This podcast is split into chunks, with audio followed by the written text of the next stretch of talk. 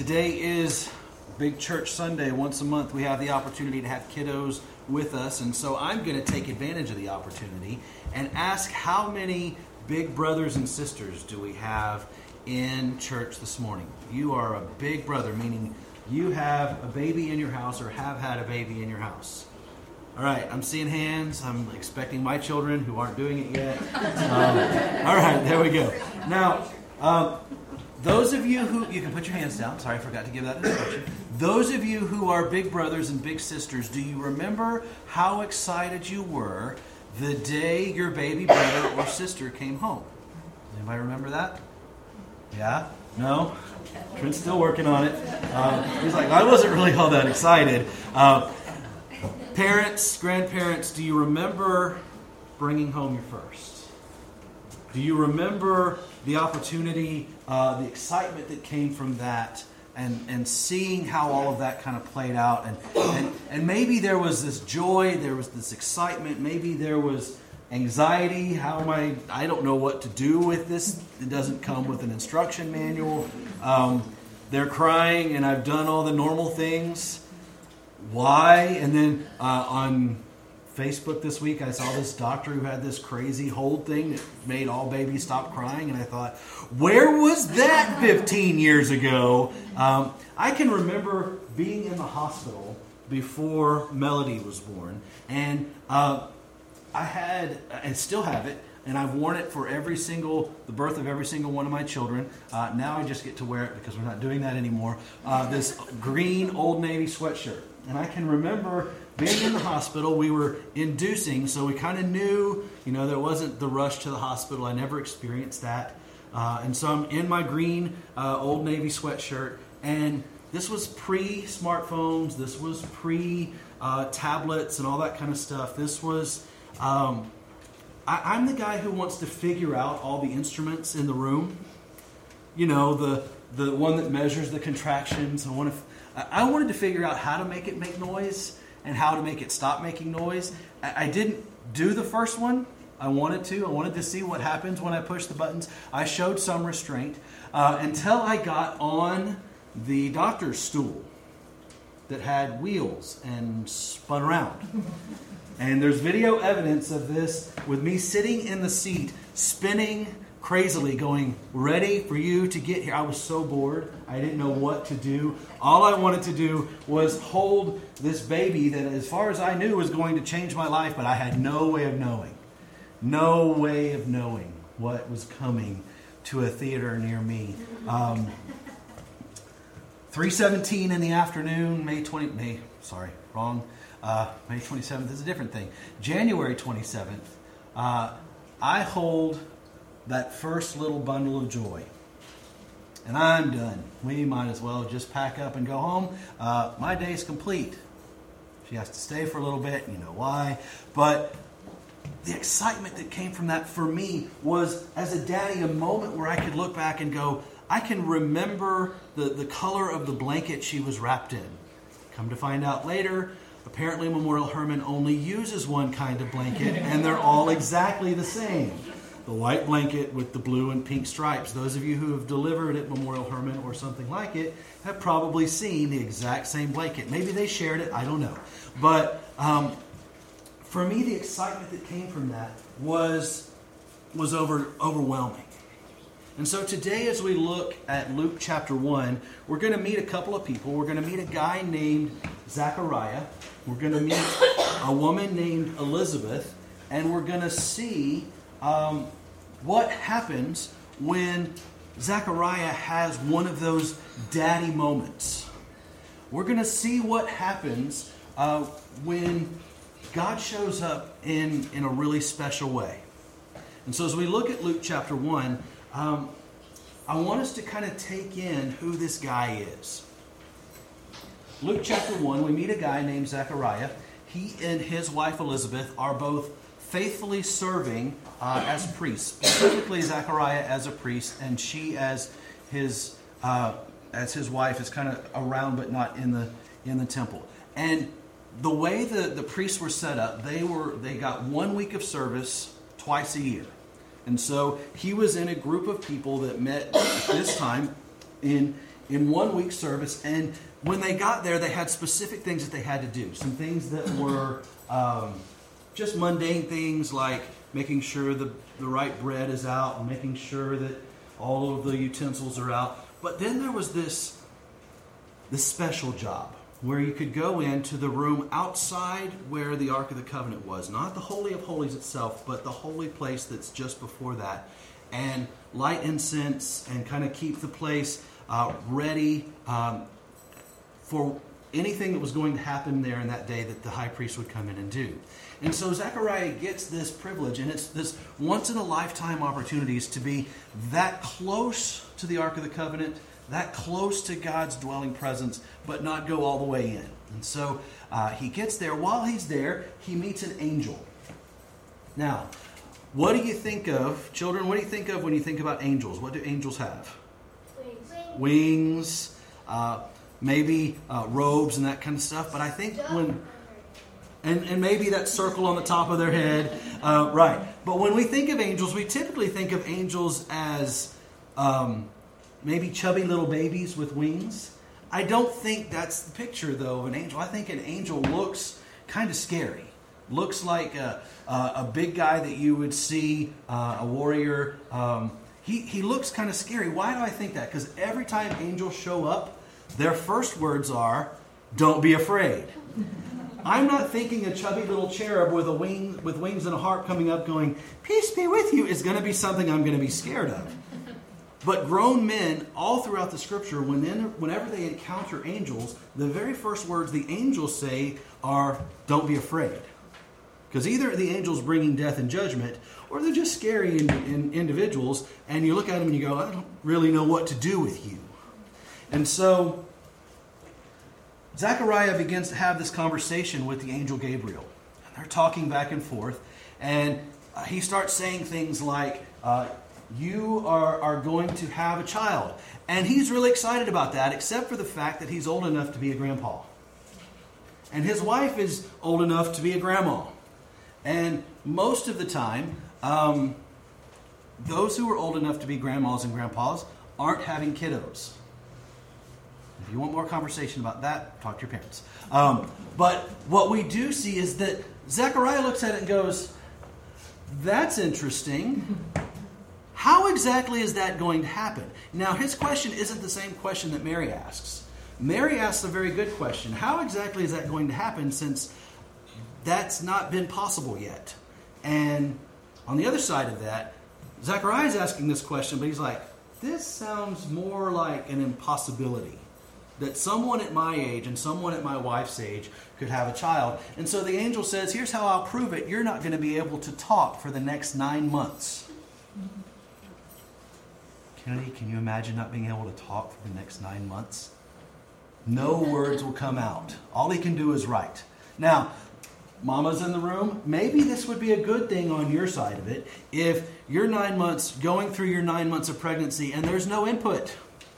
There's no talking. You can set the thermostat wherever you want. There's no conversation about what color the nursery is because there's no conversation. You get to do all the talking. This may be a great setup for some. We don't know how Elizabeth handles it. Uh, we do know that Zechariah doesn't say anything for the next nine months. But Zechariah is living in a very interesting time. He's living in a time where nobody has heard from God. He's living in a time where God has been silent, where no prophetic voice has been there to explain what's going on. Lindsay read Micah uh, just a little bit ago. Micah, Malachi? No. Malachi. The very next chapter in Malachi, the very last two verses of the Old Testament, begin this description of a prophet who will come, someone who will be like Elijah. And that's the last thing that's said. And then there's 400 years of silence. Now, Israel's history continues on, and we have the, the books of the Apocrypha that tell us the history. But one of the things that we don't have is a prophet explaining God's perspective on what's going on. Nobody's having dreams, nobody's having visions. God's voice is completely silent. And anytime we see uh, silence like that, big stuff is about to happen. But this gap is 400 years long. This gap is so long, in fact, that everybody kind of thinks that God maybe isn't going to speak to us. The first time in Scripture we see a 400 year gap is, is the very end of Genesis, where we meet a guy named Joseph. We turn the page from Genesis to Exodus, and it takes 400 years to get us into Exodus 1. And there's this strong silence of God, and everybody thinks that God is, has forsaken them and God is done with them. And after that follows this huge event called the Exodus, and Moses leads the people of Israel into a new identity. After the end of this 400 year gap, we're going to see another big move in history, the biggest move in history, where God Himself will be incarnate among us in the person of Jesus Christ. And so, to have an angelic visitor uh, for Zechariah is kind of a big deal. This isn't this isn't your convenience store angel show up. It, just hey, uh, I'm in the temple today. Gabriel, how's it going? No, angels are rare. This isn't something, I mean, we, we see it in art, we see it in pictures, but most of us probably haven't seen an angel, or if we have, we didn't know it. He knows it. And so he doesn't speak for the next nine months. And in preparation for what's coming, God begins to, to move on the lives of some other people. Yes, yesterweek. Yesterweek. Last week, we heard from Ryan, and he talked about uh, Mary's encounter and Mary's song in, in the Magnificat. And then we see God moving in her life in such a way that she's had angelic visits, she's had all these things, and she believes it in faith. I think this is beginning to, to see the movement. We're going to get to, uh, excuse me, Christmas, where shepherds will hear and kings will hear and visitors will hear and, and all of these people will begin to look around going god is about to do something absolutely incredible. And it's going to blow everybody away and it's going to be um, it's going to be unexpected. It's going to be kind of quiet. But god's going to begin to move in great and mighty ways. And that moves us into the story with zechariah and the song that he sings at the end of nine months, John the Baptist is John the Baptist, what he'll be known as later, is born. And while John is uh, growing, he gets to be eight days old. He hasn't been named yet publicly. Um, in the midst of this story beforehand, Zechariah is told, You're going to call him John. And so they get to the, this big uh, house party, everybody's there, um, and it's about time for him to be circumcised. And they ask Elizabeth, what should we, what are we going to call him? She says, we're going to call him John. Well, why would you call him John? There's nobody in your family named that, and the tradition is to name him after the father, or at least name him after someone in your family. My case, my first name, Wesley, comes from my grandfather's middle name. My middle name, Thomas, comes from my other grandfather's first name. Uh, and we do those kinds of things. But she says, no, his name's going to be John. And then for the first time in nine months, the extraordinary happens. Zechariah speaks. He's written down for himself, his name will be John, as if to say, as in a matter of faith, I believe what the angel told me. We have a baby, his name's going to be John. And he begins to speak. Now, I told you about my conversations or some of the things that were happening when Melody was born. Exactly. Um, and I imagine it's pretty much the same. Everybody comes in, oh, what a beautiful baby! Thank you. I had a lot of work to do in that. Um, no, but there's this conversation. Oh, how great! You know, when Rain was born four months ago, uh, everybody came in talking about the baby and having that. But can you imagine if you were there and you're talking with Burgundy and all of a sudden Marcus starts talking about another kid? Yeah, she's all right, but there's this there's this other kid, and he's pretty cool. That would sound a little odd to us. I think that would sound a little strange, where we would look around and we would go, "Talk about your own kid." We wouldn't expect a dad who who is holding an eight day old baby to start talking about someone else, but that's exactly what happens. If you have your Bibles, go to Luke chapter 1, verse 67, and let's see what he says. If you have the black hardbacks, it is page 856. Uh, if it's on your phones, it's screen 21,641. Um, Luke chapter 1, verse 67. And his father Zechariah was filled with the Holy Spirit and prophesied, saying, Blessed be the Lord God of Israel, for he has visited and redeemed his people, and has raised up a horn of salvation for us in the house of his servant David. And he spoke by the mouth of his holy prophets of old, that we would be saved from our enemies and from the hand of all who hate us, to show the mercy promised to our fathers, and to remember his holy covenant the oath that he swore to our fathers Abraham to grant us, that we, being delivered from the hand of our enemies, might serve him without fear, in holiness and righteousness before him all our days.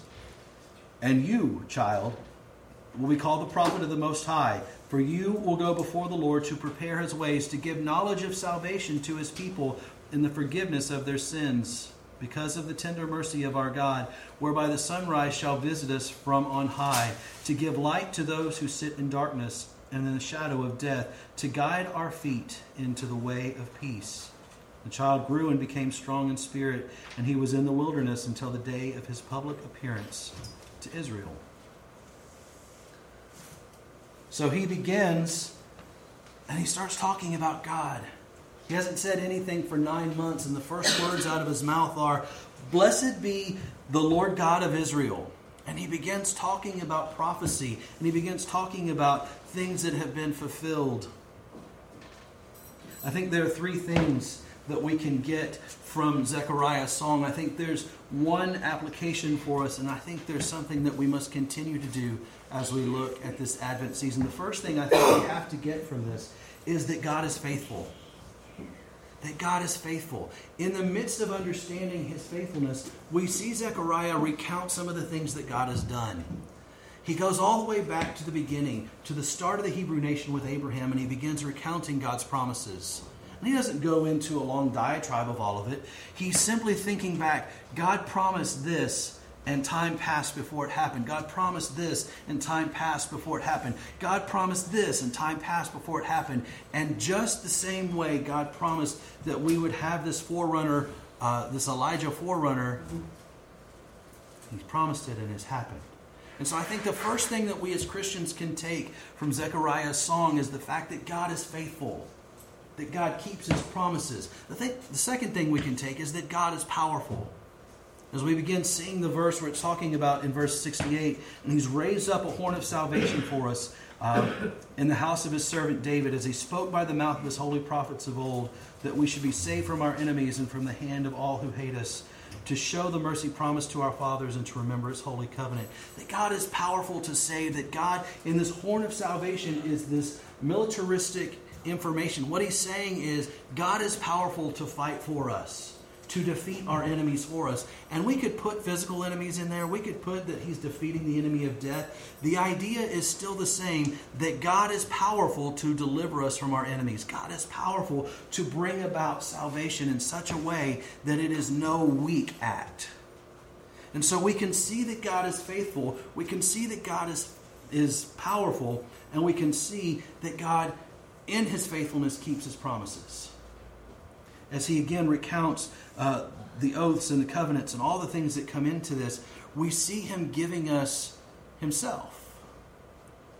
But there's another piece to this that as we take that, that could be a great demonstration that has no real application to my life. There aren't any things that I can necessarily do with that. Just knowing that He is faithful and that He is powerful and that He keeps His promises. Until we look at this next step where it says for us in verse 74 that we, being delivered from the hand of our enemies, might serve him without fear in holiness and righteousness before him all our days. That if God really is faithful and he really is powerful and he really does keep his word, that in, in us ought to bring about some response. That ought, in us ought to bring about some action, some serving, some life that looks different that we can serve Him without fear. And God uh, calls us whether we are four years old, 40 years old, or 400 years old. Nobody's that old. But uh, God is faithful. And we can live with Him and, and serve with Him faithfully without fear. And as I think through that, I think about how God has, has led me over the years. I think about the times where I know that He has been present And I think through these ideas that He wants me to follow Him in holiness and righteousness. For each of us, as we see the God who is present in all of this, we can indeed serve Him with holiness and faithfulness that He brings about, with righteousness that He brings about in us. But how does it look to serve Him without fear? Some of you have heard me say there's no such thing as a junior Holy Spirit, which is why I firmly agree or affirm Ryan as he's preaching at 18 years old. That those who have Christ, there's no there's no junior Holy Spirit that once you get to be older that kind of warms up and then all of a sudden you're able to serve God. But I also don't think that there's a senior Holy Spirit either. And what I mean by that is that we don't get to a point where we've paid our dues, we've put in our service, and then God's done with us. That He leads us, again, even into retirement and even beyond that to continue serving Him. And sometimes that can be scary. I think about in my own life, I had a conversation with Chris uh, several weeks ago. And in this conversation, we were just talking about some things. And the first thing he said to me was, Stop trying to be Superman. Which, in my life, is not harsh, except that I really do try, not flying, but I do try to do far more than I'm able to do. And so, in, in love, uh, he said, Stop trying to be Superman. And I didn't take offense for the first time in a long time uh, at that remark because I knew that God was speaking through Chris. And then we began to have a conversation about some things that, that I'd been praying about, some things that I was just seeking God in. And Chris just began to say things that were on his heart. And as we continued to talk, this conversation went from step to step to step. And I just thought, wow, God is, God is revealing himself to me in something that, that I'm a little fearful about. Chris left went back to his classroom. I opened my scripture I was going to read for just a little while, and I went to one of my favorite Psalms. And as I'm reading this psalm, God just systematically, verse by verse, answered everything that Chris had said. Every statement he had made, God backed up with scripture. Everything that I was concerned about, everything I was thinking about, everything I was praying about, boom, boom, boom, boom, boom. Almost as if in the midst of that, God was saying, Hey, I'm still here and I'm still listening and I'm calling you to serve me. And I think that though that sounds unusual or maybe that sounds rare for some, I think that's still how God moves. In fact, I know that's still how God moves. And it doesn't have to be that He calls you to service and all of a sudden you're standing in a pulpit.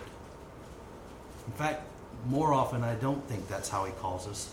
I think He calls us to be Christians right where we are and to be the best uh, at whatever we're doing and serve Christ.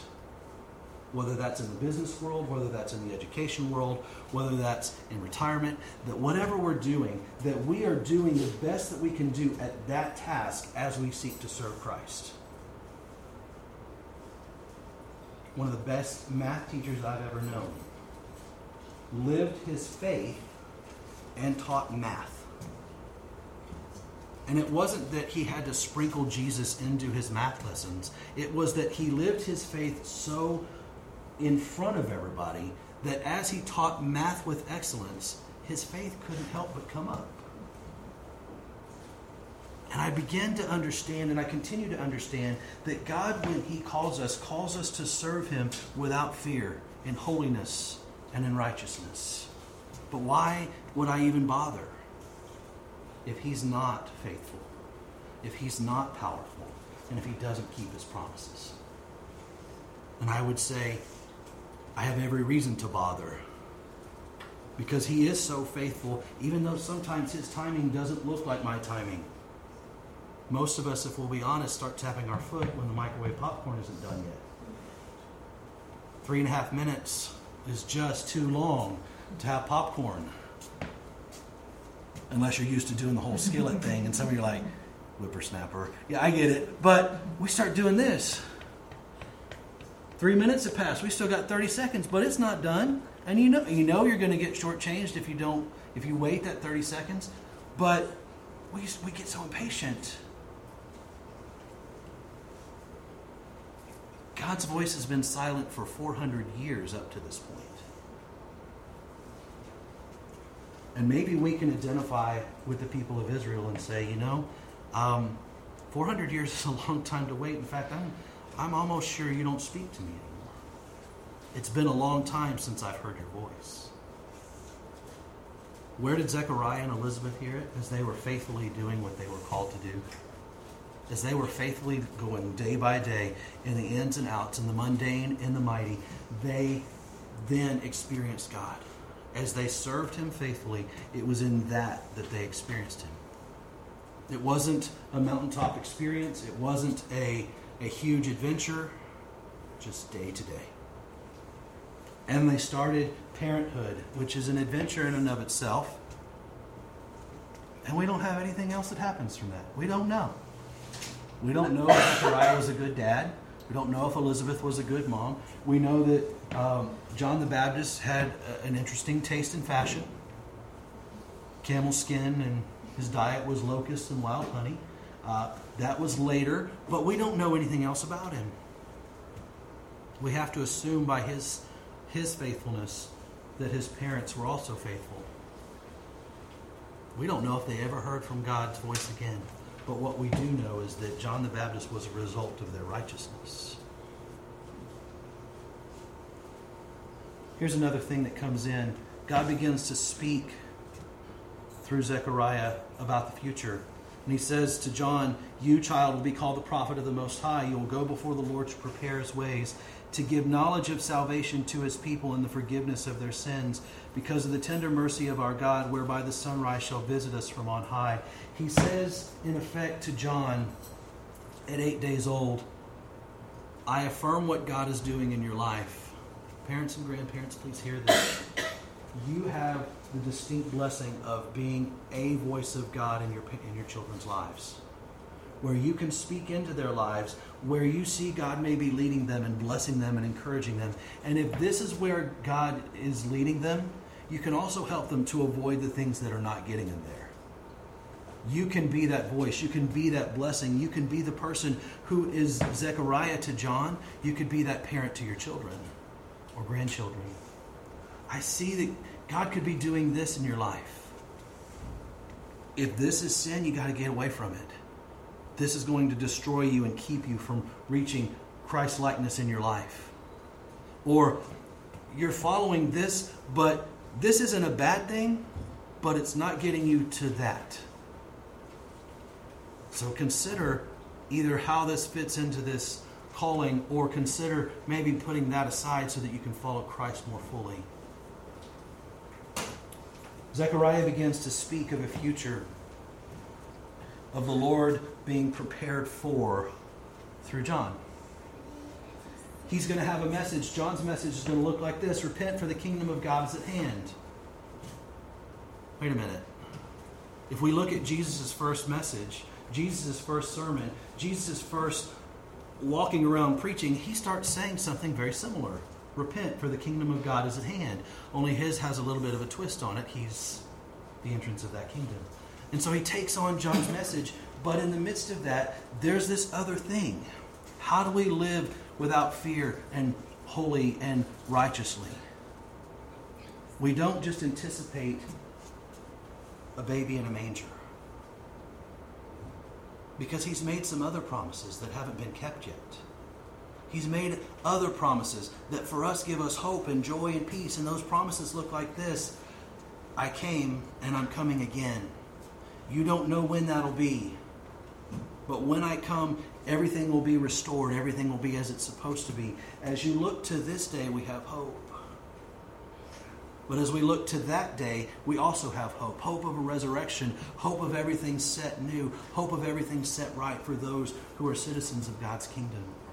And so we live without fear and holy and righteously with this hope that someday, one day, Christ will return.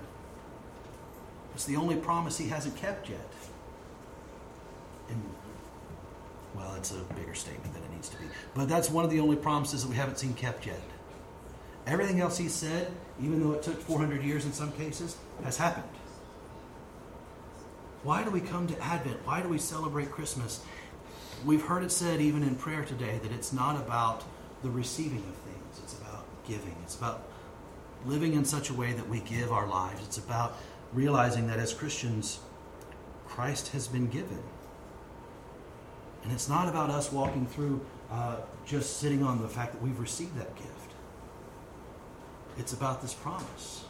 And then we give that as we talk to others. We live in a world that needs the message of the kingdom. We live in a world that unfortunately gets all bent out of shape about the color of a Starbucks cup.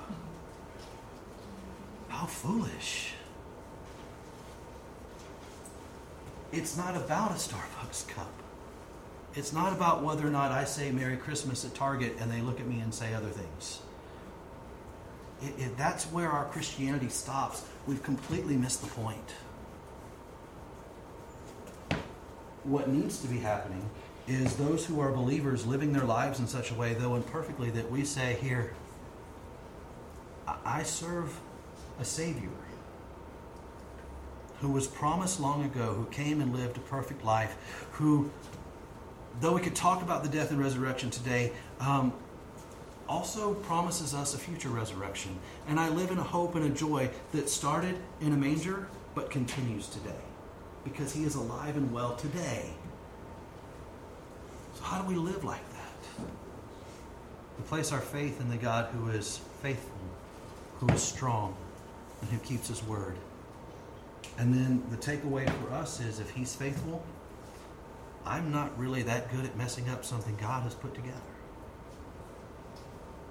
And so we walk in our imperfection, we walk in our faithfulness, and we say, I serve a God who loves dearly and is fixing me and changing me and creating in me a clean heart. And I see that you're struggling, and I don't want to judge. I just want to simply walk alongside you and offer hope and offer joy and offer peace that can only truly be found in Jesus Christ.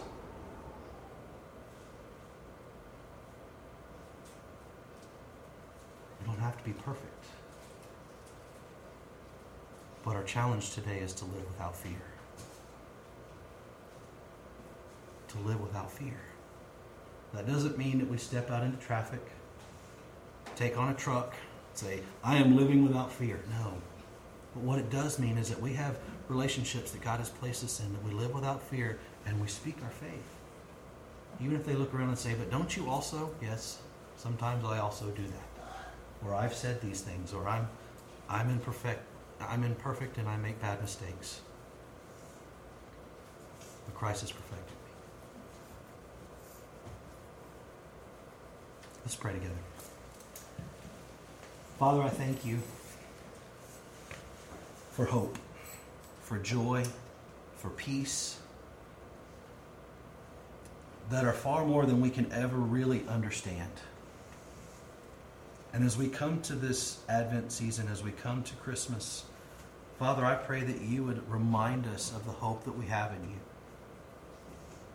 Pray that you would remind us of how to live in front of people a life that is set free. I pray also that you would help us to understand that you do, in fact, keep your promises. Help us to lean into that today. And then help us to share that with people who need it. In Jesus' name we pray. Amen. As we move to this time uh, in our service, we practice open communion, which means all are welcome. You don't have to be a member. You don't have to uh, present any uh, identification or credit cards. Though that'd be no, I'm kidding. Uh, this is an opportunity for us to to celebrate at Christ's table together. This is an opportunity for us to be reminded of what He's done for us. And so, as we come to the table today, I invite all who want to celebrate with us uh, to come.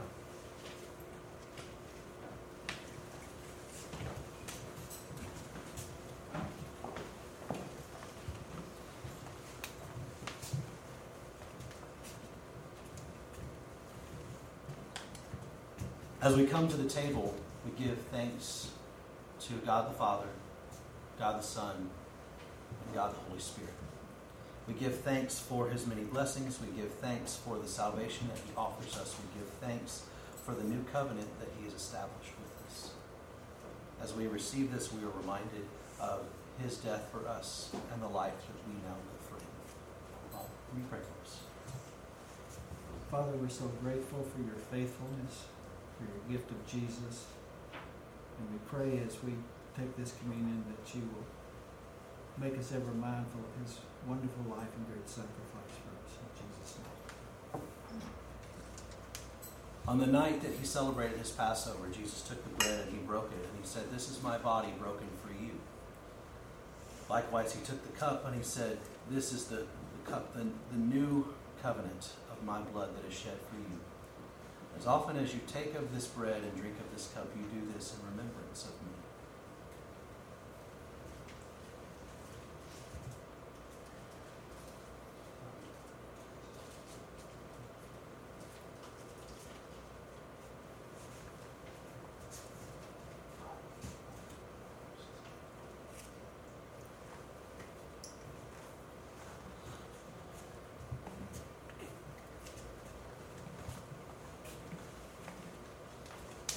Please come.